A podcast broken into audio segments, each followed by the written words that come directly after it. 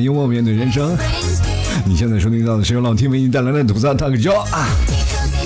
本期节目还是非常感谢三位听众朋友啊！第一位听众朋友是西，第二听众朋友是小妖与唐僧，第三位听众朋友是年。本期节目是由以上三位听众朋友友情赞助播出啊！非常感谢所有给老 T 在微信文章打赏的听众朋友，在这里啊，老 T 真的是非常感谢各位啊！你看看，每天我一说感谢的人，我就恨不得给他们跪下，你知道吗？这两天呢，特别有意思一件事，不是前两天我做一期节目跟大家说，在买老 T 家牛肉干的时候呢，一定要对暗号嘛，就是比如说你要不确定牛肉干是不是老 T 的，那你就给我对暗号是吧？吐槽社会百态，那我就会跟各位朋友说，幽默面对人生。嗯，这两天有很多听众朋友会跑到老 T 淘宝店铺里，然后第一句就是吐槽社会百态，吐槽社会百态，然后我就马上回复幽默面对人生，幽默面对人生。大家明白吗？就是很多的人啊，他们做淘宝生意，就是本身自己没有货嘛，所以说他们就把所有的宝贝啊，就拷到自己的店铺里，就赚差价嘛。反正第一部分也就是吸引流量，比如说我做这个词做的 SEO 做的很高，然后他们就会盗取流量嘛，赚一个差价是吧？比如说你从我这儿拍了，然后他再从我这儿拍一个赚中间的差价，那老 T 是谁是吧？拒绝中间商赚差价是吧？那么坑谁也不能坑了我的听众吧，对吧？很多听众朋友慕名而来，结果买了更高价格的东西，我就觉得很不对嘛，就是很得不偿失。所以说想了这么一个办法啊。这两天还有人层出不穷的在那里在淘宝里不断的盗取我的牛肉干的链接。这几天我也是通过呃广大热心听众朋友的举报啊，一个一个的都把他们举报了，是吧？反正不管怎么说，非常感谢每个听众朋友对老 T 的支持啊！就这两天，很多人就跟我来对暗号了，吐槽社会百态，幽默面对人生。好，你给我对暗号没有错吗？我天天给你对，对对对，你倒是买牛肉干啊！你倒是，这我这天天都感觉我自己有点这种做地下党的感觉似的。不是这两天心情也不太好，我有个朋友吵架了嘛。就是他跟他朋友吵架了，你说你找我干什么？其实最讨厌的人生就是这种现象，就是比如说啊，他两口子吵架了，去找你找你当和事佬，结果两口人和好了啊，两口子就是和好了以后，最后骂我们不是人，是吧。经常碰见这样的问题，就是当朋友之间他们互相吵架，你是老找你啊做和事佬，你就很痛苦，对吧？我有一个朋友在大学上课的时候，他们就是住一个宿舍，住一个宿舍，他们俩就是也老打架嘛。就是现在生活当中，他们两个人关系特别好，但是过去关系真的一点都不好，是吧？因为在宿舍里大家都是打游戏，然后也就平常就嘻嘻哈哈。但有的宿舍并不是所有的关系都特别好，就是有的人内向，有的人外向，对吧？两个人就处理不来。比如说有的人就天天秀恩爱，你说对于那些单身狗来说，天天暴击我，天天吃你的狗粮。能受得了吗？人，然后两个人就好了。有一天呢，有一个机缘巧合，他俩宿舍这都是住上铺嘛。结果有一天晚上，那哥们儿可能也是单身久了，实在不行想来一发，然后啪啪打飞机，然后结果啪给射到对面那个床铺上，两个人开始打架了，是吧？就两人打起来嘛，俗话说也是不打不相识嘛。两个人就最后到社会当中啊，工作了以后关系也特别好。那这有时候他俩也经常拌嘴，然后性格也不太好，反正开玩笑嘛。那天我们几个在吃饭的时候啊，给我在那抱怨他啊，就是说那个人，哎，太不地道了。那个人他是人吗？我说到底怎么回事他那天手机没电了啊，他借我充电宝。那你你看我一个充电宝就借给他用吗？然后我就把这充电宝借给他用了。待会儿我一回头一看。这个丧尽天良的东西，拿我的充电宝去给他的充电宝充电，是吧？我说你就原谅他吧，啊！你说那天他也挺难受的，也挺不容易的，是不是？你看前两天他不是去酒吧喝酒吗？喝醉了以后呢，我不是把他送宾馆吗？就是当天晚上就开始跟我哭，我说你哭啥呢？他说找了一圈电话呀，就是拿起电话本找了一圈电话，不知道该给谁打电话。我就觉得单身狗挺可怜的，然后安慰他睡了以后就走了。第二天早上起来他给我打电话，他说怪不得都是陌生名字呢啊，这手机不是我的，这谁手机？这是。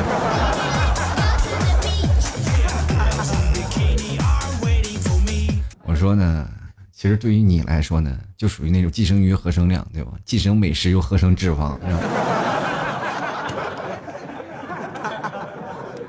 你是不是经常感叹呀？既生我何不生我对象？前两天不是买件连体卫衣嘛，就是卫衣戴帽子的那个帽衫，然后就穿着衣服，那个帽衫呢挺有意思，上半身是蓝的，然后那个帽子是绿色的吧？然后我们一堆人这耻笑的哇，你看这傻逼戴绿帽子。也不知道为什么，他听听还津津有味儿，还乐呢，还还笑呢。啊，我什么时候有对象了？你快快快快，给我一个戴绿帽子的机会！是。就此时我们才会想，哎呀，真的有些时候人单身久了，真的挺难受的。我那时候就经常劝他，我说你要注意身体，说你已经心里很变态了，身体一定要健康，你知道吗？我说你现在你就脑补到什么程度了？就是你这个变态的程度，就是看个 GIF 你都能脑补到声音，你知道吗？就比如说平时发那个表情包啊，马上他就知道表情包背后发出什么样的声音啊，痛苦的、尖叫的还是什么样？我说哥们儿，以后少看点片儿，那玩意儿伤身体。然后我就经常我就劝他，我说你不行，你去找女朋友是吗？对吗？你就去跟他表白。他说实在是真的，我开不了口，拉不下那脸。我这这么的内向，我怎么能去开口呢？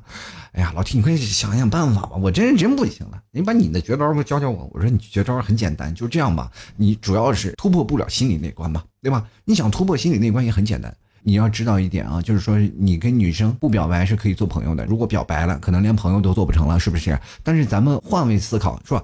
我们不表白是朋友，对不对？但是做朋友的呢是什么呢？就可以借钱，对吧？然后你就可以先跟他借钱，借了钱呢有有事儿吗？这个女生当朋友嘛，肯定会借钱。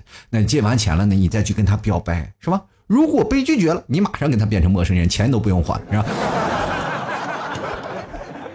就你要握住他的一个小辫子、小把柄，你要不断的跟他产生关联，让他每天想着你。哎呀，这哥们儿怎么什么时候还钱？我不说话，他怎么不就不还钱了呢？对吧？我跟大家讲啊，如果你喜欢一个女生，你不想去表白，或者是你不敢去表白的话，就不妨跟她借点钱。如果借点钱就不还啊，你就坚决不还。但是用各种的习惯呀，或者是用各种的手段，你就经常出现在她面前，然后在她面前晃呀晃呀，就不提钱的事儿。就哪怕她不喜欢你，她每天想啊想啊想啊想啊，也可能会喜欢上你。他天天就是想着你什么时候还钱呀？如果这个碰见这个女生也脸皮薄的话，他就不好意思提钱，是不是？然后这件事情就很有意思。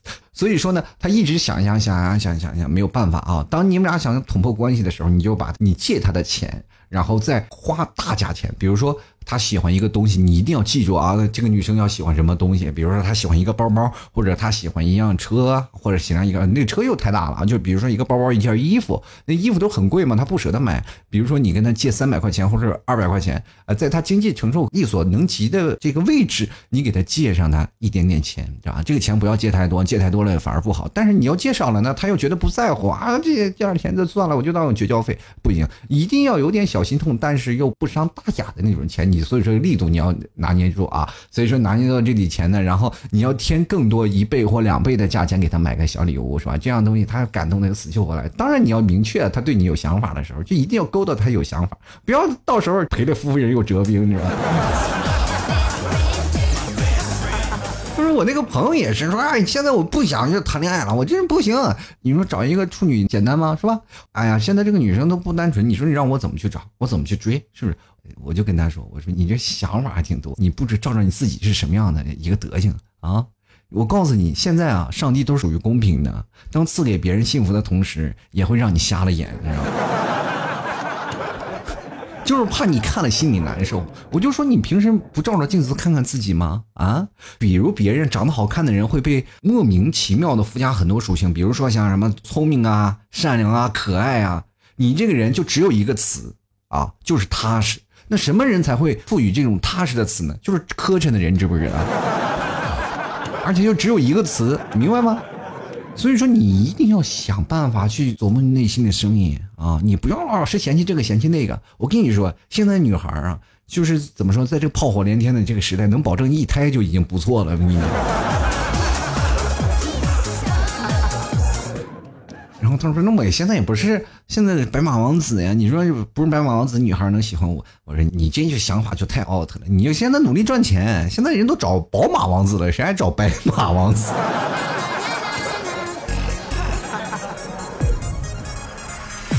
各位朋友，我们其实想啊，就是在人生当中就存在着很多种阶段啊，不管要奋斗啊，或者要干什么，总是在生活当中让你特别痛苦，哎呀，纠结无奈。然后在这个情况当中呢，我们总是能想办法要突破自己嘛。就比如说，我们在一个夜深人静啊，这个伸手不见五指的夜晚，玩个自拍。当你看到自己自拍照的时候，是不是脑海涌现两个字儿踏实？我跟各位朋友来说啊，就是你现在走在马路上，看到路上的行人也好啊，或者是你身边的同事或者朋友也罢，你总是能够。通过表象去看到内心嘛，其实很难啊，就你每个人现在掩饰内心的这个功夫掩饰的特别厉害。就比如说有一些女生，最早我们跟一个女生说话，如果女生喜欢你的话，她会羞涩的低下她的头。你现在跟一个女生，她心里哪怕喜欢你，说话小兔乱撞啊，就是身边小兔乱撞啊，不行了，已经兴奋的不行了。这个男生跟我说话了，但是他还会冷冷静静的回复一些嗯啊。他心里转了三百六十圈，他也不会多说于什么啊。所以说，有些人啊，就是你看外表乖巧文静，但是看起来跟普通人其实是没什么两样。但只要你凑近，你试着倾听他的声音，你可能就能听见浪的声音。所以一定要贴得近啊！其实人与人之间交互的距离啊，就是代表我们人与人之间沟通的距离。比如说，你跟一个人聊天越来越近，越来越近，从一个正数走到负数了，那朋友啊。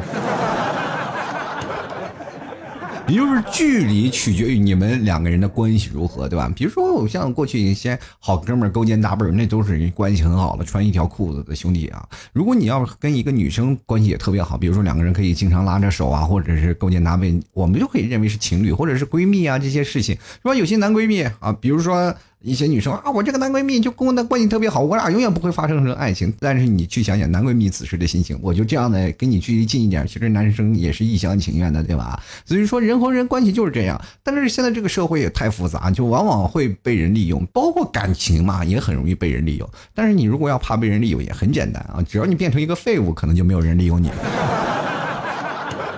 只要你是有用之才，肯定还会有人利用嘛，对吗？在这个社会当中就是这么现实。就是比如说现在有些事情，让我们往往在生活当中会看不惯的一些事情，就比如说我国的地域歧视，就发展到这个现状了，还有人去做地域歧视，我就非常不理解啊！就比如说啊，有些人说啊，到那个城市有偷井盖的了，到哪个几个，然后你就去想想那些被地域黑的那些人，他们心里此时是怎么想的？比如说你跟他做朋友，哇，比如说他是这个地方的人，我就不说哪个地方了，因为我容易遭这个排。啊，比如说做那个地方的人啊，就天天就开始地域黑了。有些人歧视外地人。其实前段时间我去跟一个朋友去聊了，他跟我讲述了一个，就是现在目前他认为就是地域已经严重到什么地步。他跟我说，他上次跟一个老外聊天啊，就是在上海的老外聊天，那老外就跟他说，上海的老外打心眼里就特别鄙视或者瞧不起北京的老外。我心想，哎呀，现在这个社会当中这。怎么回事啊？我国的地域歧视都已经到了这个地步了吗？连老外都参与到竞争当中来了。其实我们现在去想想，我们也都曾有过一双翅膀，是吧？只不过我们有些时候就感觉在生活当中慢慢慢慢会把你的羽毛一根根薅掉，是吧？我没有用它在天上翱翔啊，就是没有翱翔。然后，当你真的有一天如果死去了后，你的翅膀可能会放在鸡汤里，在那儿煲鸡汤。真的，我们现在就天天吃那些啊什么心灵鸡汤呀，天天吃这些汤，感觉各位朋友吃鸡汤都能吃中毒，你知道吗？真的，如果死了以后，比如说我们身上的那些零件，然后做成了心灵鸡汤，给各位朋友来服用，对吧？那么我想了，如果我死了以后，各位朋友有没有想跟我搭伙的？咱们去奈何桥上啊，去跟孟婆抢生意去，咱们去卖孟婆汤，看生意肯定好的很，是吧？其实我从小就是特别希望能忘记我小时候的那些回忆啊，就比如说各位朋友，我当你长大成人了以后，你会慢慢的去过滤掉曾经小时候的一些信息，比如说那些童年的回忆，我们会经常的去过滤掉。但是当你去仔细去回忆你小时候有一些美好的回忆嘛，往往老是想不起来。但是有一些回忆总是能够想起来，就比如说语言的暴力。然后我们现在多少家庭啊，孩子在一个生长环境当中，可能多多少少都获取过一种语言的暴力。比如说父母经常说呀，你们不嫌丢人啊，我还嫌丢人呢。你看看人家孩子怎么做的，你再看看你怎么做的。就是老师也经常说，我就没见过你这么笨的啊，说白痴都比你强。其实各位朋友想想啊，白痴都比我们强。那我想问一下，老师教了一群白痴，他是什么？你知道？像这样的事情很多很多啊，我们从小就经常受过这样的事情。前段时间不是经常还出现各种新闻，就是什么孩子呀跳楼呀，或者是啊自杀呀。我跟大家讲啊，任何孩子在小时候都有自杀的念头。而这个是有依据的啊，就是有人调查，就是有数据显示，就百分之十五的青少年都曾在严肃的考虑过自杀。我小时候就考虑过自杀，我跟各位朋友说过呀，就是很多时候你在对生活很迷茫的时候，你说我为什么会生活在这个世界上啊？我活着人有什么意义呢？活着就被骂吗？啊？或者就被打，就是很难受啊。就比如说，有些时候人就受委屈嘛，在学校你不是那种非常的社会老大的呀，经常会可能被打啊，你就被学校的学学生打了，被老师打了，那自己心里本来就挺委屈的。回到家里，父母一听说二话不说，就肯定以为你错了，就是要对你一顿毒打。朋友们，这是干什么？就锻炼我们内心的。从小我就感觉，哎呀，给我家里感觉就是差一块匾，然后贴上三个字“少林寺”，你知道吗？什么都用不用管呀？回到家里就劈头盖脸一顿骂啊！就我现在看电视的时候，经常有人喊师傅，我就感觉我应该还我爸爸妈妈叫师傅，你知道吧？所以说，现在跟各位朋友来讲，就是每个人都有自杀的一个念头，是吧？所以说，在你接受这些教育的方式，尤其是说很多的人在网上也经常会抨击啊，就是现在的年轻人为什么感情这么脆弱？其实我们往往都会有同理心，我们设身处地去想一想啊，我们在小的时候是怎么过来的，是吧？真的就是 没有办法，我们没有话语权呀。比如说像父母。在小的时候对你的打骂，对你的严格的教育下，你没有办法，你只能听从了啊！你打不过他们，等到大了，你能打过他们了，然后父母开始撒娇卖萌了，是吧？有人说我们现在是巨婴是吧？我们都要听父母的，其实听父母的这些人呢，有些时候是父母才是巨婴啊，往往父母。到大了以后，他们感觉啊，就是说他们年迈了嘛，已经开始。但是孩子开始已经放飞自我了啊，不听管教了，有什么事开始跟我顶嘴了。从小的逆反心理，小的时候我还能打，现在我打不动了，那怎么办呢？现在就是很多的家长开始撒娇卖萌啊，出气呀，或者用各种的手段让让那个孩子，然后去就范啊，等等的一些事情多了，对不对？就比如说啊，我这个我就没有你这儿子，怎么你是长到大了是吧？一点都不孝顺，你就很痛苦。各位朋友，参考条件可以去看看《都挺好》里的苏大强，对吗？很多的人就特别痛苦啊。比如说，现在很多孩子如果要跳楼了，那其实我们并不知道孩子内心想法嘛。他可能会受到学校的那个校园霸凌啊。现在学校的霸凌事件很厉害的啊。就比如说，我们经常会在网上看到一些种子啊，就一些种子是吧？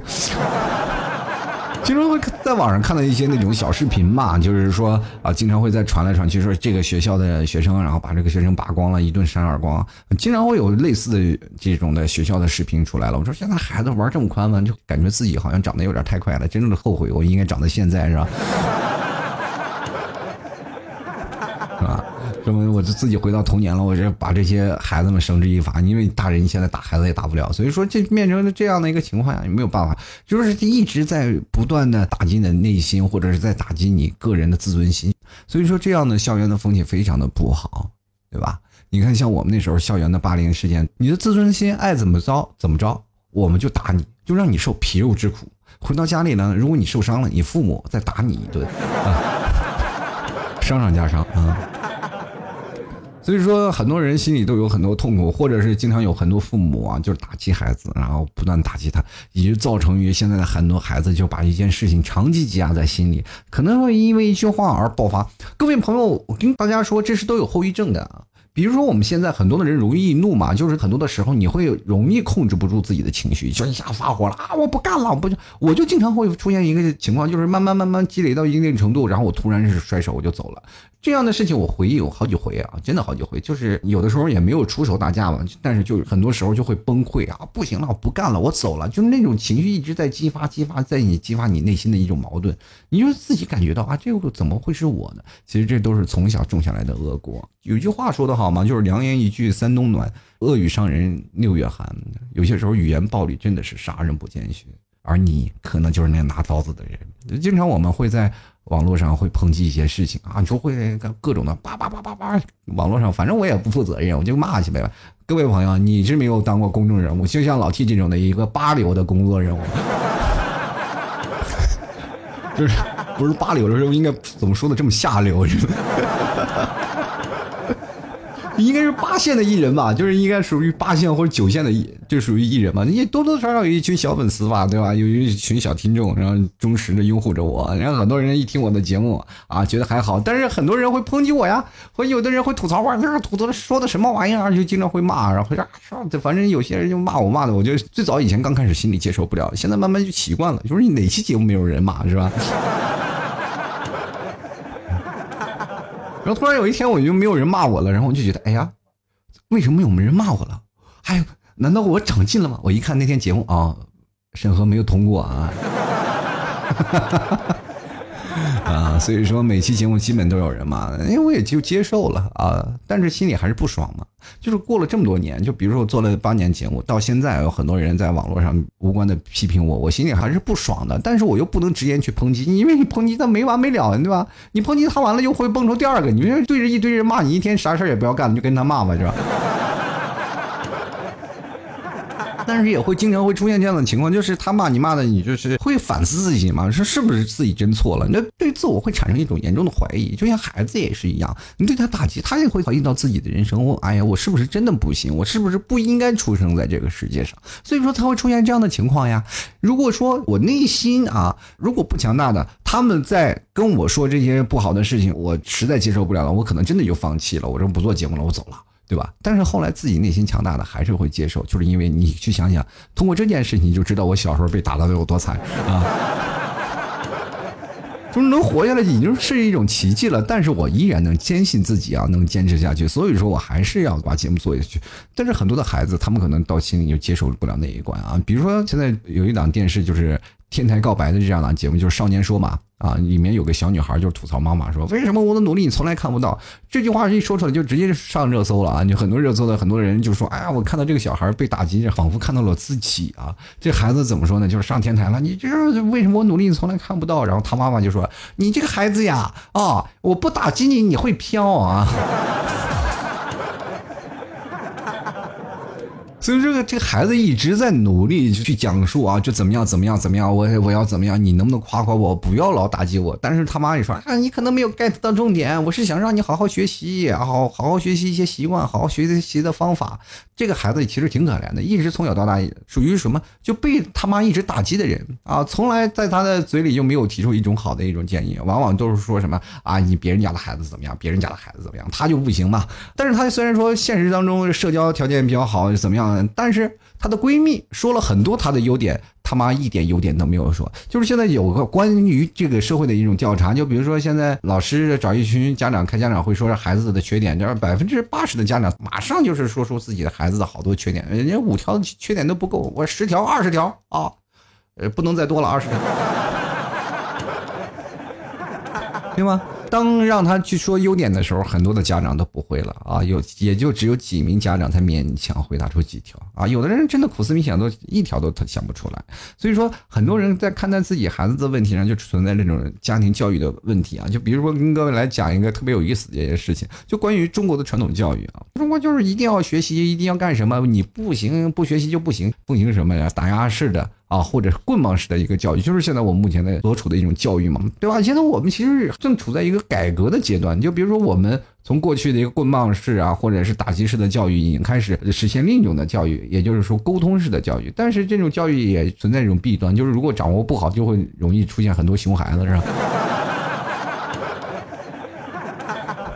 所以说这个问题到现在我们这一代可能到了八零后九零后这一代，我们才会有所改观，因为毕竟我们是从小就这么过来的嘛，我没有办法再去对自己的孩子也让他去变成那样，因为我们会有同理心，会变成啊，我们也知道了解孩子一种发展的一个状况。所以说现在语言的暴力真的是太厉害了。嗯，如果我们真的让一个孩子能够让他有一个发展的呃闪光点，那我觉得这孩子应该可以。但是据沈阳心理研究中心研究表示呢，青少年犯罪呢与孩童时候呢收到言语啊，它是有一些的关系的。就比如说他们采访了三个犯罪这个未成年人嘛，就是说他们表示小时候经常受过语言暴力啊，就说什么猪脑子呀、废物啊、丢人，你怎么不去死啊等等这些话，然后以至于造成未来他们走上了犯罪的道路啊。所以说各位朋友啊，真的这件事情我们一定要明确这件事儿。呃，前段时间有一些这个电视台，然后他就模仿中国式的教育，然后去让一个英国的小女孩接受这样的一个中国式的那种的教育的方式。小女孩所有的东西她都是学霸啊，任何的学分都是满分，但是就体育一项不行，就被打击到怀疑人生，然后。直接就崩溃了啊！那小姑娘直接崩溃了。我为什么努力你也看不到？你这样再这样，我真的不行啊，妈妈！然后她妈妈最后也会承认了啊，就是这个中国的这个不行，就 拒绝录制了，实在是接受不了。呃，说中国人从来就是在在那个环境里，但是我不在那个环境里啊啊！就因为一项体育不行，就被打击到怀疑人生。所以说，各位朋友，我们其实每个人自己内心都很强大，包括你现在单身群体也，我并不觉得你们有任何问题，对吧？虽然说我们现在在网络上会出现一些问题，因为现在网络就是成为一个发量不良程序的地方。那有些时候我们说网络应该是一个非常和谐的一个地方，让我们开阔知识，让我们碰见未来，让我们有更多的便利性。但是现在我们在网上不是去冲浪的，我们现在去网上就是去浪的，你知道吗？现在有些人说了，说网上就仿佛成了一片不法之地，知道吗？每个人都在走擦边球。因为虽然说现在出台了很多网络上实名制了，就是因为要控制网络暴力嘛。什么经常我们会看到很多的人啊，就也是有些艺人嘛，因为被网友骂的实在不行，然后就是自杀。各位朋友不妨你再去翻微博啊，或者是翻各种评论嘛，就是过去有些评论是神评论，就是非常搞笑的地方有很多，但是现在你去看看那些评论，哦天哪！这些评论还叫评论吗？那简直就是骂人呀！你说骂人的方法真是五花八门，是吧？手拿 AK 四十七，然后把家一家全扫了那种。让我想到了一点，就是过去我们开那个语音室啊，语音聊天室，然后每个人拿个麦克风在那儿对骂，然后就一骂骂三十分钟不带泄气儿，是吧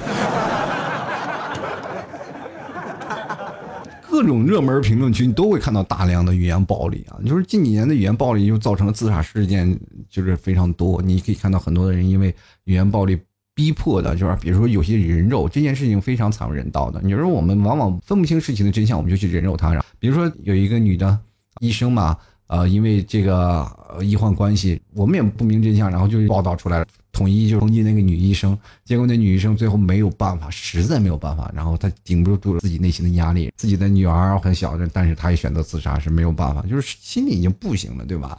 如今是讲究一个什么言论自由，是吧？崇尚民主的这么一个时代。虽然我们人人感觉都有正义感，但是各位朋友，正义感是需要脑子的，你知道吗？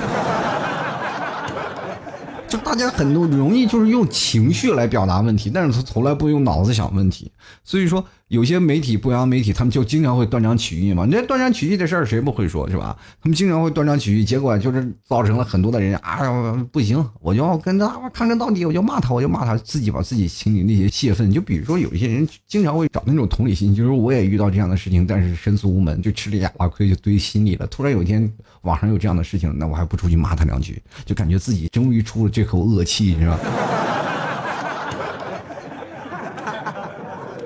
跟各位朋友来讲，现在语言暴力真的很容易伤人啊！所以说我今天要做这期节目，就想跟大家来讲，年轻人说话前能不能先动动奶子啊？不，先动动脑子。最近我节目动不动就老开车，我就感觉真的应该是自我检讨一下。好了，各位亲爱的听众朋友，你现在收听到的是老 T 的吐槽涛秀啊！如果各位朋友喜欢老 T 的节目，欢迎关注老 T 的微信公众平台，直接在微信里搜索主播老 T，添加关注就可以了。老 T 每天会有一篇文章给各位朋友分享，如果朋友喜欢的话，呃，欢迎在每天微信文章下方啊有一个喜欢作者啊，还有右下角有一个赞啊，就是再看啊，或者是好看，反正是点一下啊。有钱的捧个钱场，没钱的捧个人场，反正打赏前三位的听众朋友将会获得本期节目的赞助权。咱们，各位亲爱的听众朋友。想买牛肉干的，可以直接登录到淘宝，搜索“老 T 家特产牛肉干”进行购买。一定要关注啊！老 T 的淘宝店铺是吐槽脱口秀，然后淘宝的掌柜是勺放哪儿了？所以说，各位朋友，如果要是实在是呃无法分辨，欢迎跟我来对暗号啊，叫是吐槽社会百菜啊，我就马上会回复幽默面对人生啊，我这就是暗号就对上了，这就是老 T 本 T 没错了。嗯，当然了，很多的朋友如果想要吃牛肉干，然后抓紧时间去淘宝里购买。很多朋友今天还要问我，说淘宝给牛肉干吃牛肉干跟减肥有什么关系？就很。很简单，就是你晚上不吃饭，就只吃一条牛肉干，就慢慢会瘦下来。这是亲身经历啊，亲身经验跟各位朋友来说的。所以说，各位朋友想减肥，赶紧到淘宝搜索“老 T 家特产牛肉干”进行购买了。好了，接下来的时间呢，让我们关注一下听众的留言。嗯，其实很多的朋友他们最关注的关于上网络上这些暴力啊，他们也都有一些话说。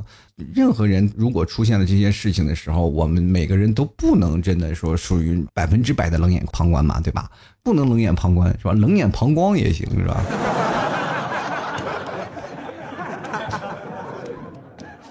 所以说呢，我们从小可能都是受害的一代。那我们来看看听众朋友，他们是对于语言暴力又有什么说法吧？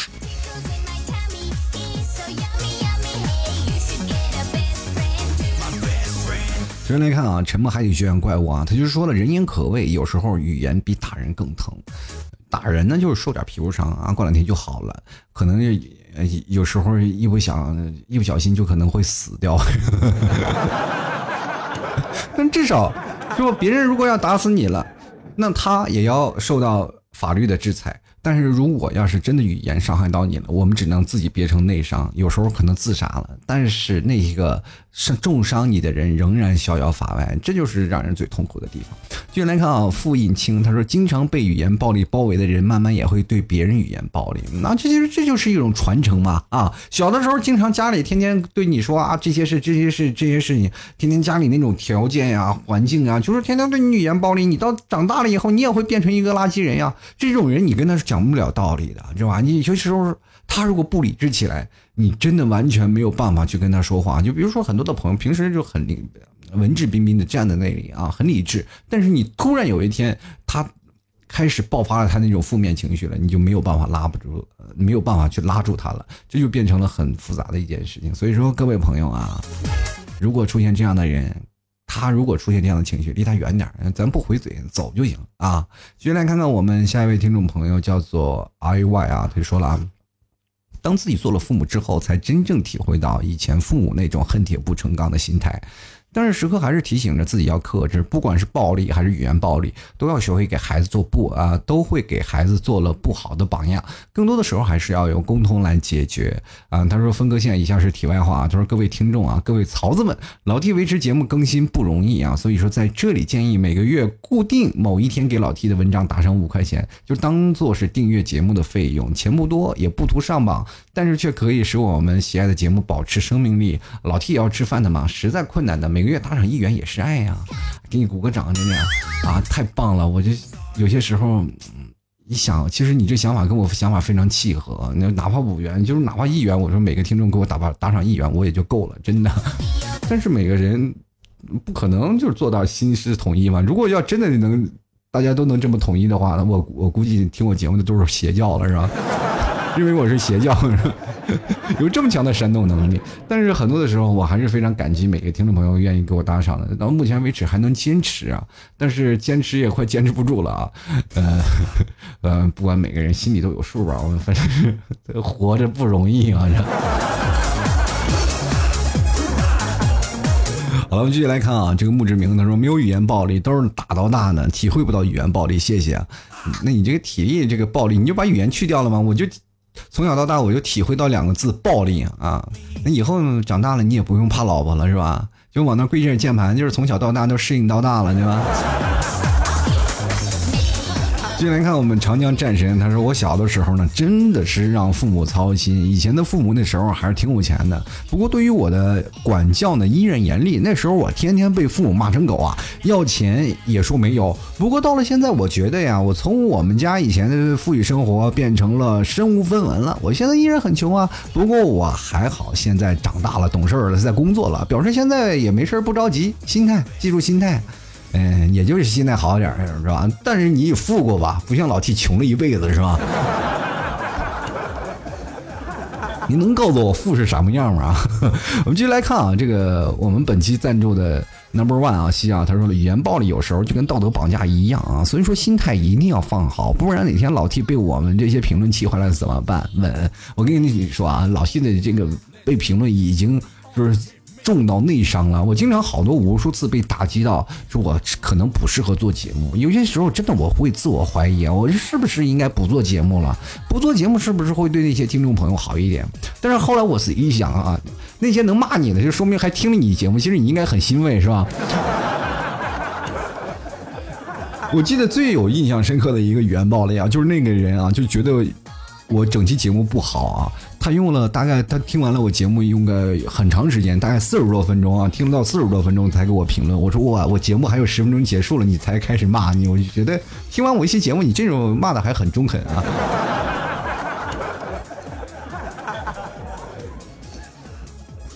继续来看啊，伴我多久？他说自己当了父母，知道了啊，父母当时的心情，不要把自己小时候的心理阴影啊带给自己的孩子。有问题有矛盾呢，可以慢慢说，说清楚原因，也许孩子会理解的。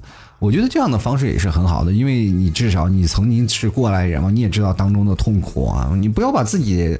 自己内心那种各种的负面情绪再传导给孩子了，孩子其实是需要鼓励的啊，就包括现在老 T 这个纯狮子座啊，纯狮子座，就是你给我一点颜色，我就会开染房那种。所以说家里人他就不愿意去夸奖你，说你一夸奖你就骄傲，但是他们不知道，你如果你要夸奖我一下，我马上会做的很好。就是平时我做节目没有动力了，我会看看很多听众朋友会鼓励我呀，夸我呀，我觉得真好。所以说各位朋友夸夸群也是有用的。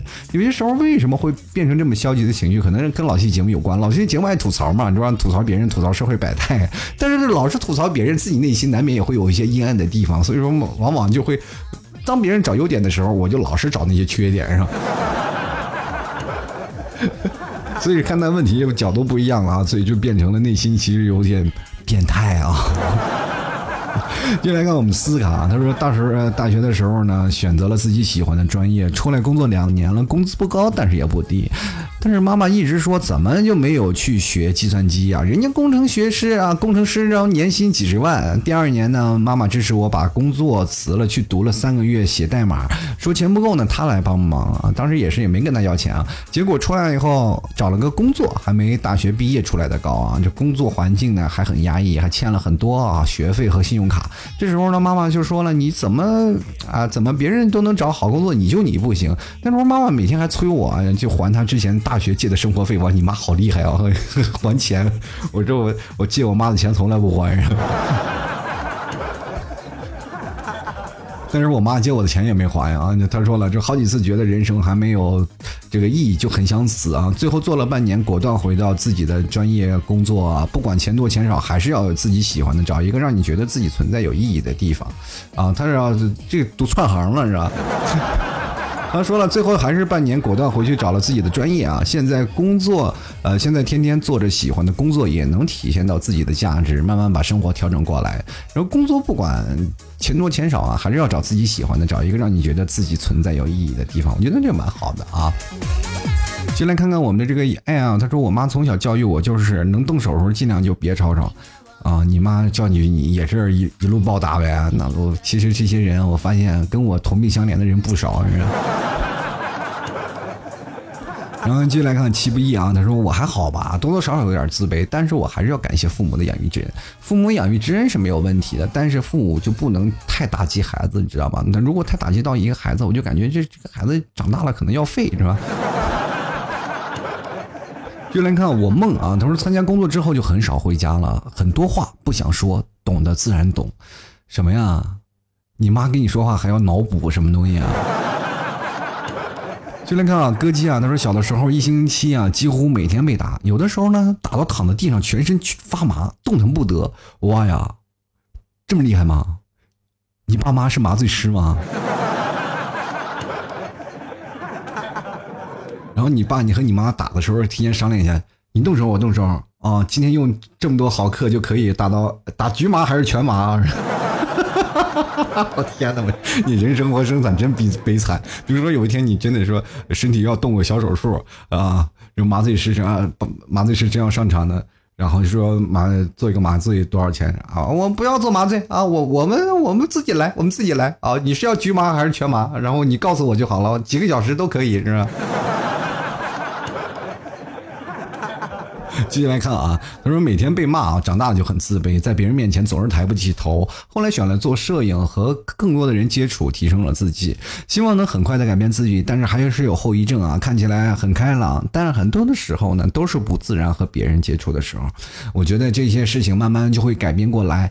可是呢，有些时候父母对你的毒打呀，或者各种的方式啊，或者打击的方式，或者语言的暴力啊等等方面，会对你造成一种严重的后遗症。那么，如果我们想改变这件事情，很简单，就忘记过去，因为我们人生天生都有一个过滤的功能，我们可以把小时候那些不痛快的事情就。过一去啊，就是过滤掉。你有些时候，你为什么老是回忆起那样的事情呢？就是因为你总是在你脑海里不断的回忆曾经特别不好的事情，你老在活在过去。你要活在将来，就可能就慢慢变好了。就来看看孤僻啊，他说：“我感觉我能活过来已经很好了。我妈打我都是吊起来用钢筋打。我天哪，我怎么感觉你你妈是不是看《烈火中永生》看多了是吧？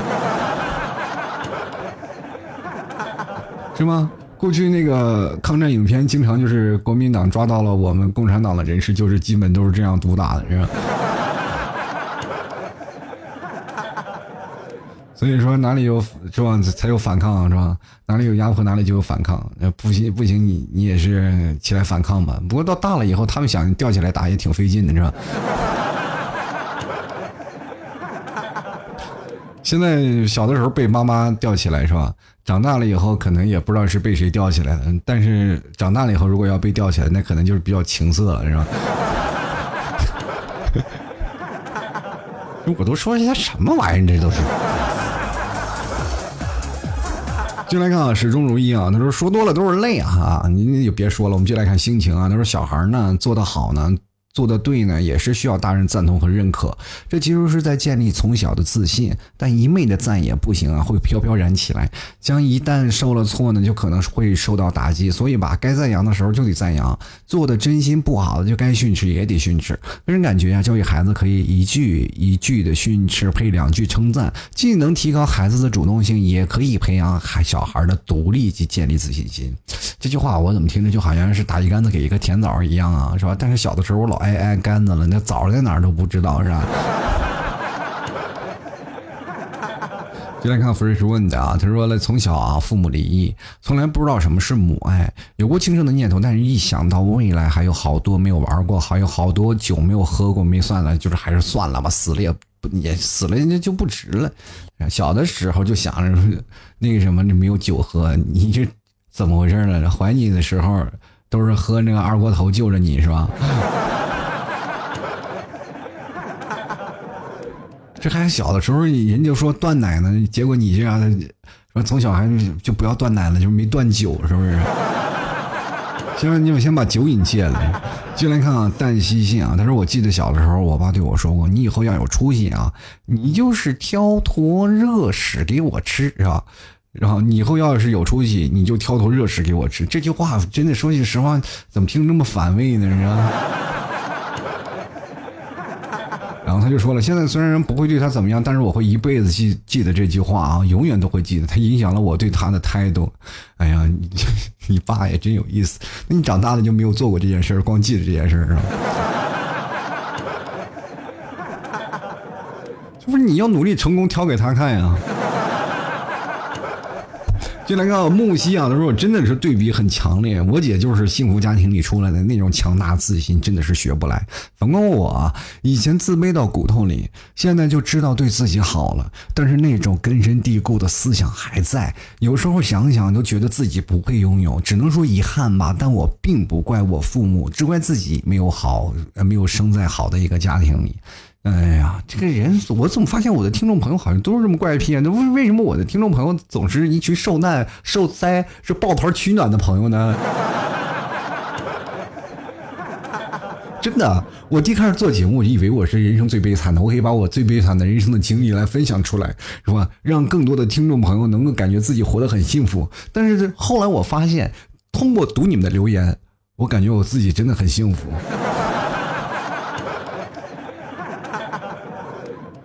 本来想的我为人人啊，结果变成了人人为我了，是吧？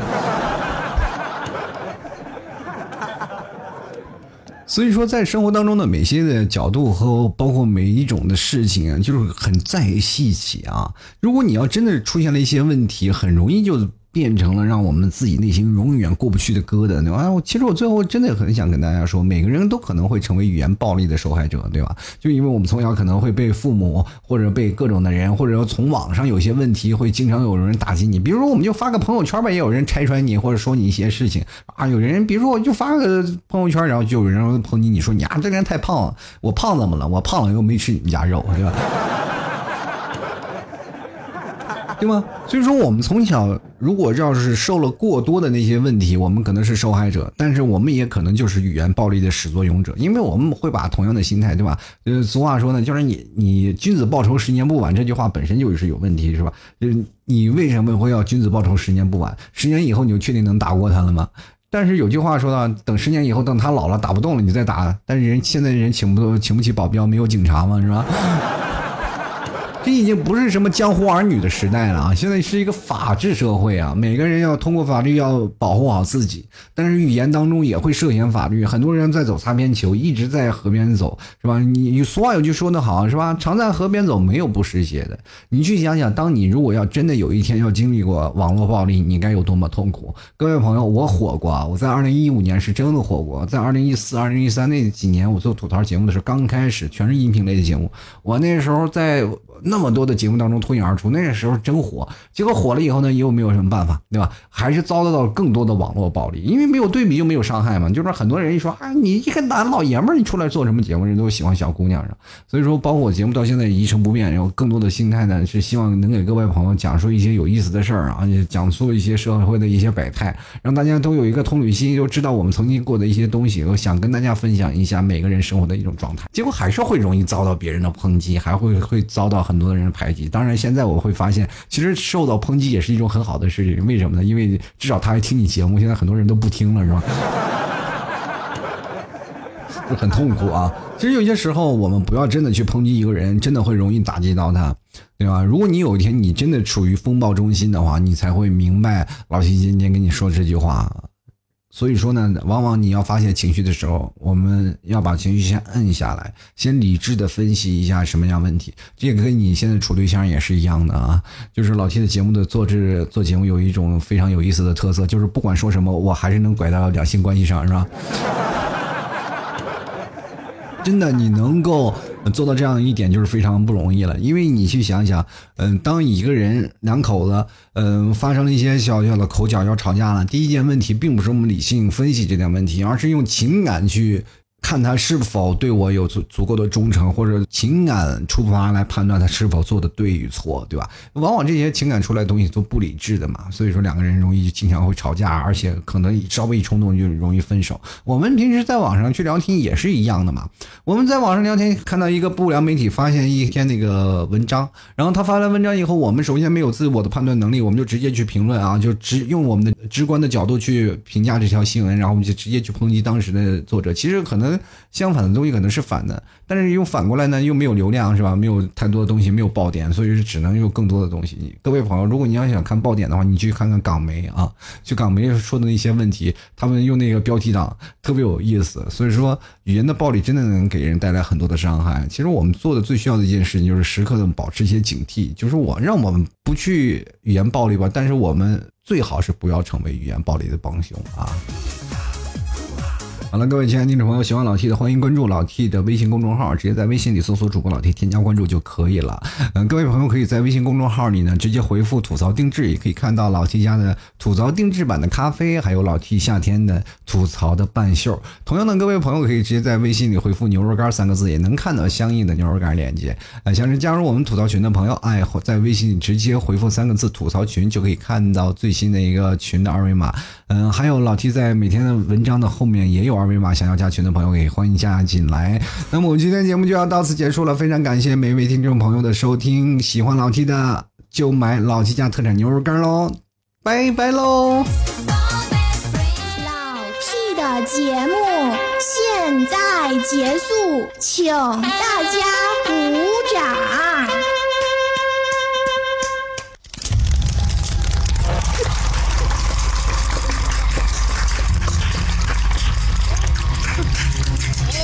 好，好，好，好，好，好，好。